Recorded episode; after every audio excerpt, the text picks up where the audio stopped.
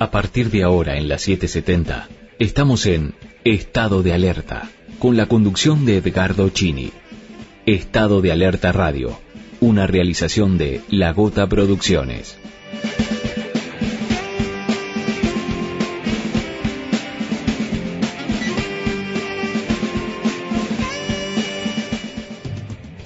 Pasadita a las 6 de la tarde, pasadita a las 6 de la tarde de este martes 13 de abril 2021. Algunos me, me remarcan lo de martes 13.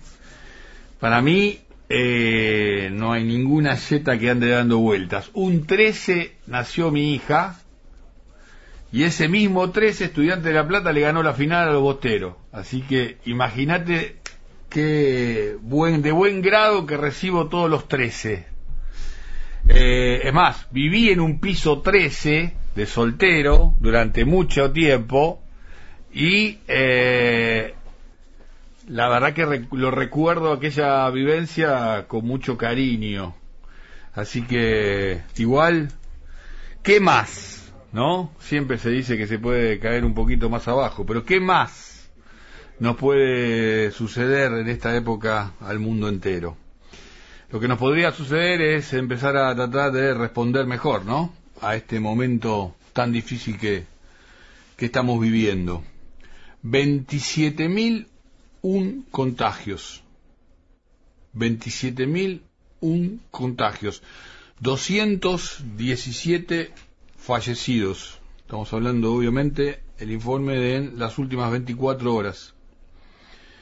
Tenemos internados en unidad de terapia intensiva 3.836. Es una ocupación de camas a nivel nación del 62,4%.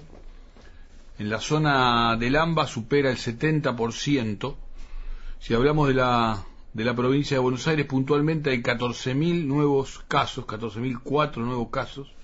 En Cava 2.932.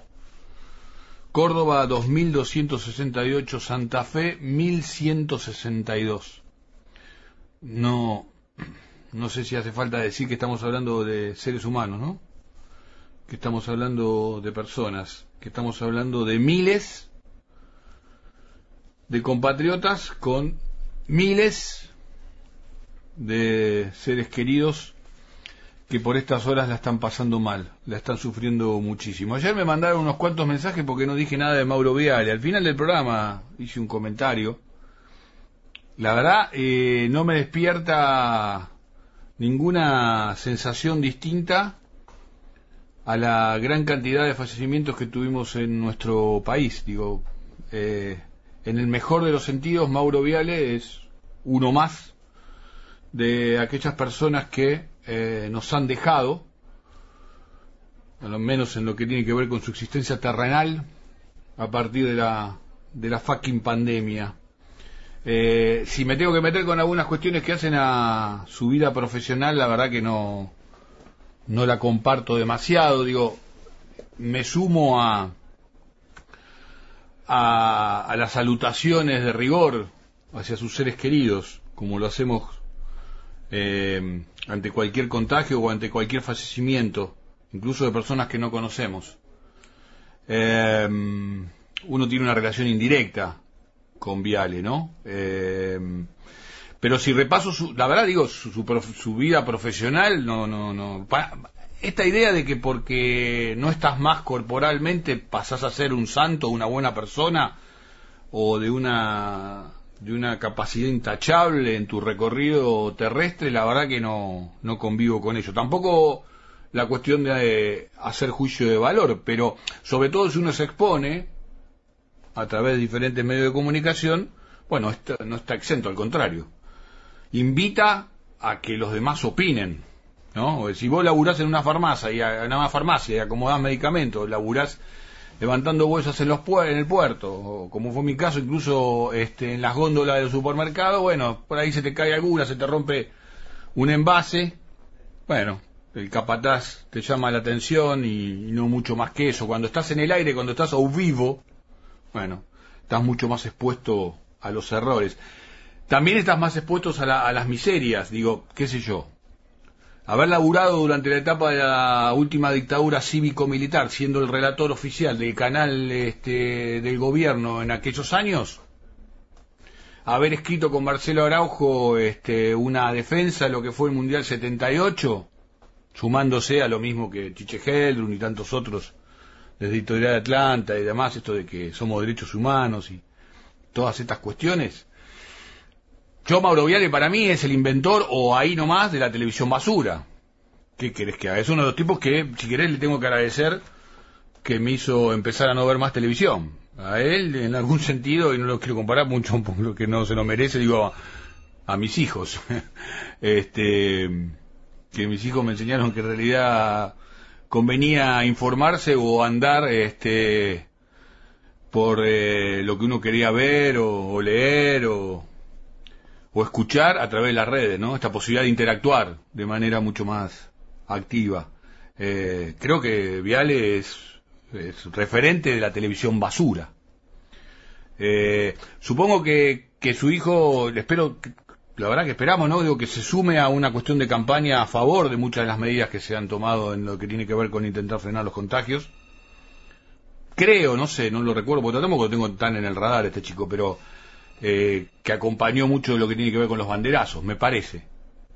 Me parece, ¿eh? Ojo, me parece. Y tampoco tomen como lo que yo comento acá como una cuestión de una de una contundencia que de una certeza, así como que hay que ni firmar, ni, nada que se le parezca, ¿no? Simplemente tengo la posibilidad de hacer uso de un micrófono y bueno, medio me, me chicanearon ayer y bueno, este, en el mejor de los sentidos me chicanearon, ¿no? Este, y aprovecho para, para sumar. A, mí me parece que algunas voces podrían, este, compartir algo de esto. No creo estar tan equivocado en esta, en esta, en esta visión, ¿no? Eh, y te digo la verdad, eh, en el último tiempo creo que, que, se vio el mejor profesional. Y después pasamos a otro tema porque, eh, digo, por ahí en el último tiempo se vio el mejor profesional. Eh, y, y, la idea de cómo llevó adelante el combate contra el COVID me parece ejemplar. Y bueno, y su, y su, y su fallecimiento, si querés, este, termina siendo un ícono en lo que tiene que ver con tomar conciencia, ¿no? justamente desde los medios de comunicación y probablemente desde ese mismísimo medio de comunicación, este, donde hay otras, donde hay otras voces que, que, por ahí, este, nada, hablan de, del peligro de entrar en una dictadura militar, probablemente porque se hayan sentido muy cómodos en la anterior dictadura cívico-militar o porque no la hayan vivido, porque si no, la verdad que no, no se entiende semejante comparación. Eh, he cumplido, ¿no? Digo, he cumplido. Bien. Eh, 13 de abril, decía, 13 de abril de 2015, Eduardo Galeano a, las, a los 74 años fallecía en la ciudad de Montevideo. Bueno, periodista, escritor uruguayo, uno de los grandes intelectuales en lo que tiene que ver con, con Latinoamérica. Incluso sus libros su libro, Las Venas Abiertas de América Latina, digo, este, altamente recomendable. Memoria del Fuego también, altamente recomendable, no lo digo yo, fueron traducidos a más de 20 idiomas, así que este, no es que, Chini se dio cuenta de lo que implica Galeano. Tuve la oportunidad de compartir varios desayunos con, en el hotel del argentino allí en, en Piriápolis. Eh, así que, que un placer, un tipo de una humildad de la hostia. Un texto de Galeano, La pequeña muerte. No nos da risa el amor cuando llega a lo más hondo de su viaje, a lo más alto de su vuelo, en lo más hondo, en lo más alto.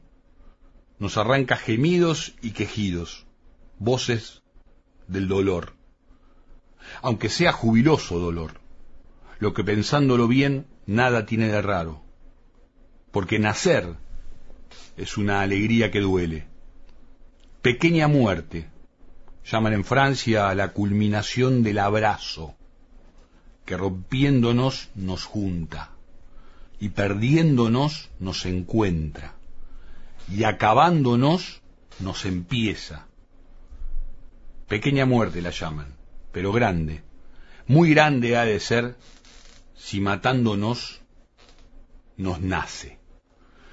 Hoy le dedicamos el programa a Eduardo Galeano aquí hablando de los, de los, de los abrazos. También en el Día del Beso. ¿eh? Hoy se celebra el Día Internacional del Beso en conmemoración a una fecha histórica de 2011 cuando en Tailandia En Tailandia, mamita, se llevó a cabo un concurso que ganó una pareja con el beso más largo del mundo. Duró 46 horas, 24 minutos y 9 segundos. Ojo, que si no te animás o no te dan ganas de hacer deporte, anda dando besos, pero besos de lo bueno, eso de besos de lengua intensos, baja caloría. No lo digo en joda, ¿eh? no lo digo en joda, ¿eh? baja calorías este, y de manera intensa darse besos eh, fuertemente. Pero tenés que animarte, no sé, no te digo que te estés prendido 46 horas, ¿no? Este, pero este, es otra forma también de, de encarar el, el disfrute. Sí, ya lo digo. WhatsApp para comunicarse con la radio cooperativa, si querés en este segmento de estado de alerta o en el transcurso de toda su programación, 115-002-0770, 115-002-0770. Si querés dejar un mensaje en el contestador telefónico 52750770 52750770. Ayer eh, el director de la Organización Mundial de la Salud, de la OMS, por cierto muy muy criticada, ¿no? Y aquí lo hemos hecho en varias oportunidades, además por todo lo que tiene que ver con su pool accionista, eh, nacida después de la Segunda Guerra Mundial, no es un dato menor, que nacía el Fondo Monetario Internacional, el Banco Mundial, todos los organismos estos internacionales que juntaron a los aliados para en Occidente hacerse cargo de la gobernabilidad del mundo, entre comillas gobernabilidad, entre otras cosas, por ejemplo, decretó, lo digo rápidamente, ¿no? El proceso de las dictaduras militares en toda Latinoamérica, o te crees que fue de casualidad, que toda Latinoamérica viviera dictaduras militares más o menos en el mismo momento y que la gran mayoría de ellas se endeudara fuertemente con quién? Con el Fondo Monetario Internacional que habían creado en conjunto a la OMC, también la Organización Mundial de, Comercio, para obviamente generar las reglas beneficiadas que los beneficiaran hecho para no generar una tercera guerra mundial, ¿no? Y empezaran con la con la Guerra Fría. Pero bueno, se despertaron. Eh, a ver si lo digo bien. El doctor Tedros Adhanom, lo estudié, ¿eh? Jesus Jesus Jesus Es el director de la Jesus Jesus Director de la Organización Mundial de la Salud. Eh, está en inglés, este, pero hasta alguna traducción te puedo hacer, así que mándamelo, Seba, que lo subtitulo. Dice que bueno, que hace mucho tiempo que estamos inmersos en esta pandemia, pero hay razones para ser optimistas. Porque los primeros dos meses, bueno, mostró que habían bajado mucho este año, bajaron mucho los casos.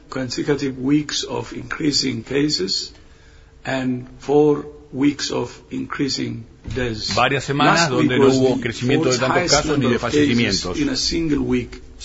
Sin embargo, en la última semana, en una última, en el singular final de semana, volvieron a crecer y por lo tanto hay que estar muy atento a lo que se dio a conocer como segunda ola. Eh, en lo que tiene que ver con tierra adentro en nuestro país, el ministro de Educación, Nicolás Trota, eh, que está mucho más activo que el año pasado, el Nico, ¿eh? Mucho más activo que el año pasado. No sé si la tenía antes a la Adriana Purios. Me levanto, medalla plazo, aplauso y beso para Adriana. Te necesitamos, Adriana. Eh, bueno, renunció, ¿no? Eh, y Nicolás asumió toda la, la, responsabilidad. A veces que se sintió más cómodo ahí, ¿viste? Como un 5 liberado, un doble 5 liberado que te puede jugar por izquierda y por derecha. Eh, la verdad que le tocó una recontra pesada, ¿no? Eso también hay que reconocérselo. Pero bueno, salió ahí a la, a la palestra este, en lo que tiene que ver con las posibilidades de, de ir para atrás con algunas de las de las medidas hacia el cuidado en las clases y también hacia el traslado de los chicos a sus lugares de, de estudio. Eh, ahí me pasaron que en la ciudad de Buenos Aires hay algunos paros ya decretados para la jornada de mañana, eh, porque hay varias burbujas, varias burbujas, como vida propia de algunas instituciones educativas. ¿eh? Algunos gremios que en algunas instituciones educativas este, están llevando adelante medidas gremiales eh, de 15 burbujas en la escuela Peña, de 28 burbujas, perdón, 15 este, están con situación de COVID. En el caso de una escuela muy cercana a la Peña subiría también cuatro burbujas eh, aisladas. Bueno, los casos se, se multiplican. Eh, yo hoy vamos a desarrollar, esperamos si todo sale según corresponde a un día 13, o sea, más que bien, eh, a desarrollar mucho el tema de educación. Pero arrancamos con el ministro la presencialidad en el mes de febrero y marzo en distintos puntos del país implica un regreso a la presencialidad no absoluta, porque hay alternancia entre presencialidad y no presencialidad. Eso ya implica una disminución de la cantidad de estudiantes en la escuela. Luego estamos frente a una realidad muy diversa, un país muy extenso, con realidades poblacionales y también epidemiológicas muy distintas. Y hemos construido algunos consensos. Primero que hay que priorizar la presencialidad cuidada con protocolos estrictos. Inclusive hace algunas semanas cuando una jurisdicción, la Ciudad de Buenos Aires, pretendía, pretendía modificar los protocolos, nosotros le dijimos que no, eso podía afectar lo que es un regreso seguro a la escuela, ¿no? Y para nosotros en ese punto también creemos que es fundamental dejar en claro ¿no? el desafío que tenemos por delante. Primero, que priorizar la escuela implica que la tenemos que priorizar frente a otras actividades y que la escuela con protocolos estrictos es un espacio de bajo riesgo de contagio. Bien, ahí fija posición el ministro Trota en lo que tiene que ver con que cumpliendo con los protocolos en los ámbitos educativos este, es bajo el riesgo de contagio. De todas maneras, como te decíamos, situaciones de alarma en el ámbito de la ciudad. El gobierno de la provincia descartó por el momento la, la suspensión del dictado de clases presenciales. De todas maneras, dejó picando la posibilidad de, tomar medidas eh, en un corto en un corto plazo, eh, aunque se hace mucho más foco también, a diferencia del año pasado, eh, en esta idea que este, se mantenga la, la presencia de, los chicos en las en las escuelas. Ya volvemos al tema de educación, pero lo saltamos ahora, así que nos vamos a demorar un poquito en la convocatoria a nuestra primera entrevistada. Eh, pero vamos a hablar de muchas de las reacciones de los políticos, ¿sí? Este, frente a esta situación. Respuestas de un lado, este, contrapuntos del otro.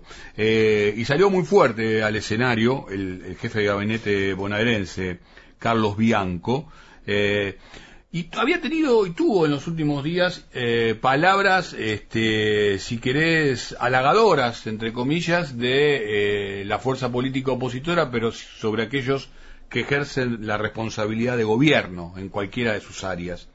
y en mayor o, menor medida, pero salió muy fuerte con nombre y apellido hacia algunos referentes. Escuchemos a Carlos Bianco.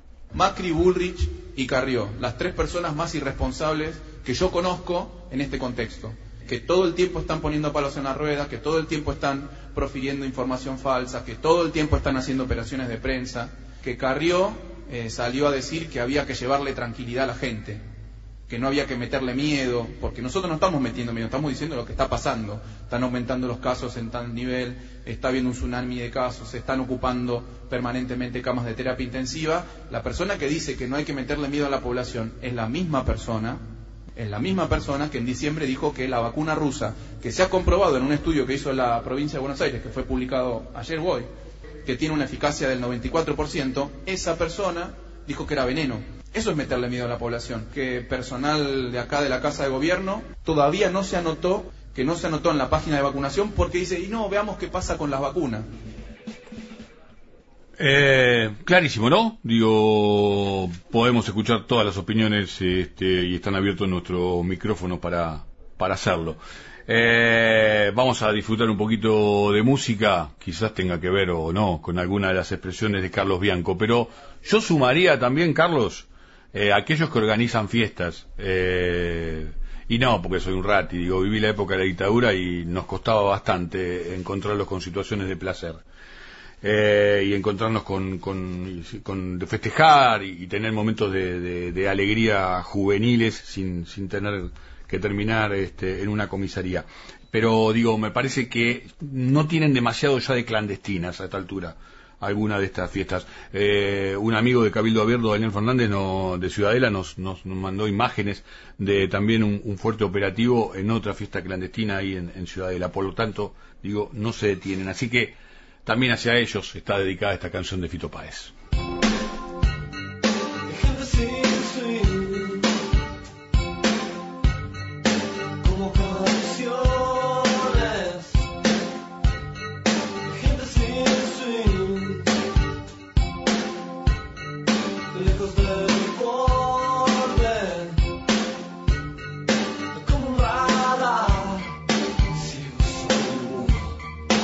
Union.